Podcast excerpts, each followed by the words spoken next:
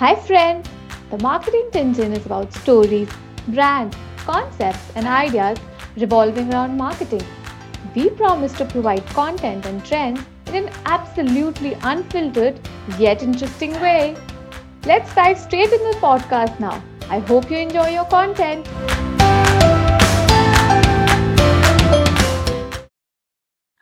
For today's episode, we are going to be talking about the brand that is well synonymous with toothpaste.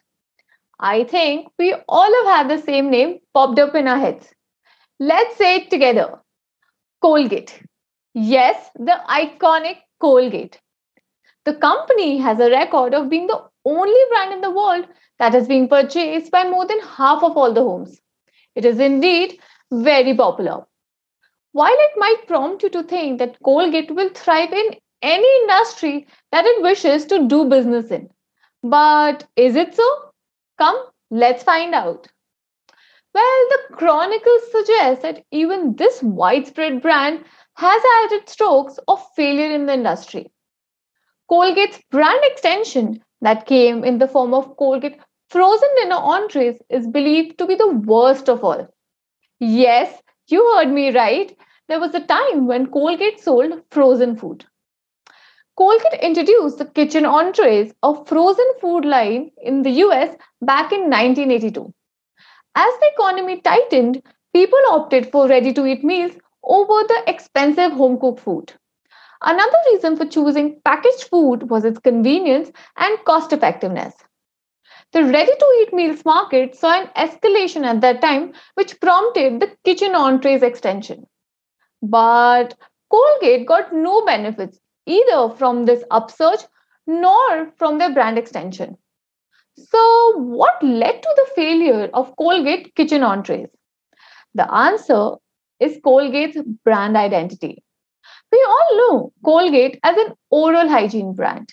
Its dominance in the oral health product category and its identity are linked to dental care. Uh, let me ask you a simple question so, what's the image that comes to your mind when you hear the term Colgate? I bet it would be brush, white, fresh, clean, and probably tube. Uh, and none of these resemble food or edible items in the slightest way possible. The intent behind the company's launch was that people would go out and buy the company's toothpaste after enjoying their frozen meals. But it just did not so happen maybe they didn't understand the buying behavior of its customers in depth. The product brand image of kitchen entrees did not align with Colgate's overall brand image. The fault does not lie in Colgate's brand identity, but in its misperception of customers' thoughts. The company made a huge mistake of depending way too heavily on its well known brand without even considering the associations people have with it. Consumers did, did require and desire ready to eat meals, but just not from a dental focused company. The brand eventually learned in a harsh way that name isn't everything that works in the market. Kitchen Entree's failure is a valuable lesson for Colgate and every other brand that how tough brand extensions can be, even for large corporations. And that will be all we have from our side today. I hope you enjoyed the episode. Next up, we'll be looking at Nike's fitness band that quite failed to fuel its own sales. Till then, stay tuned and happy listening.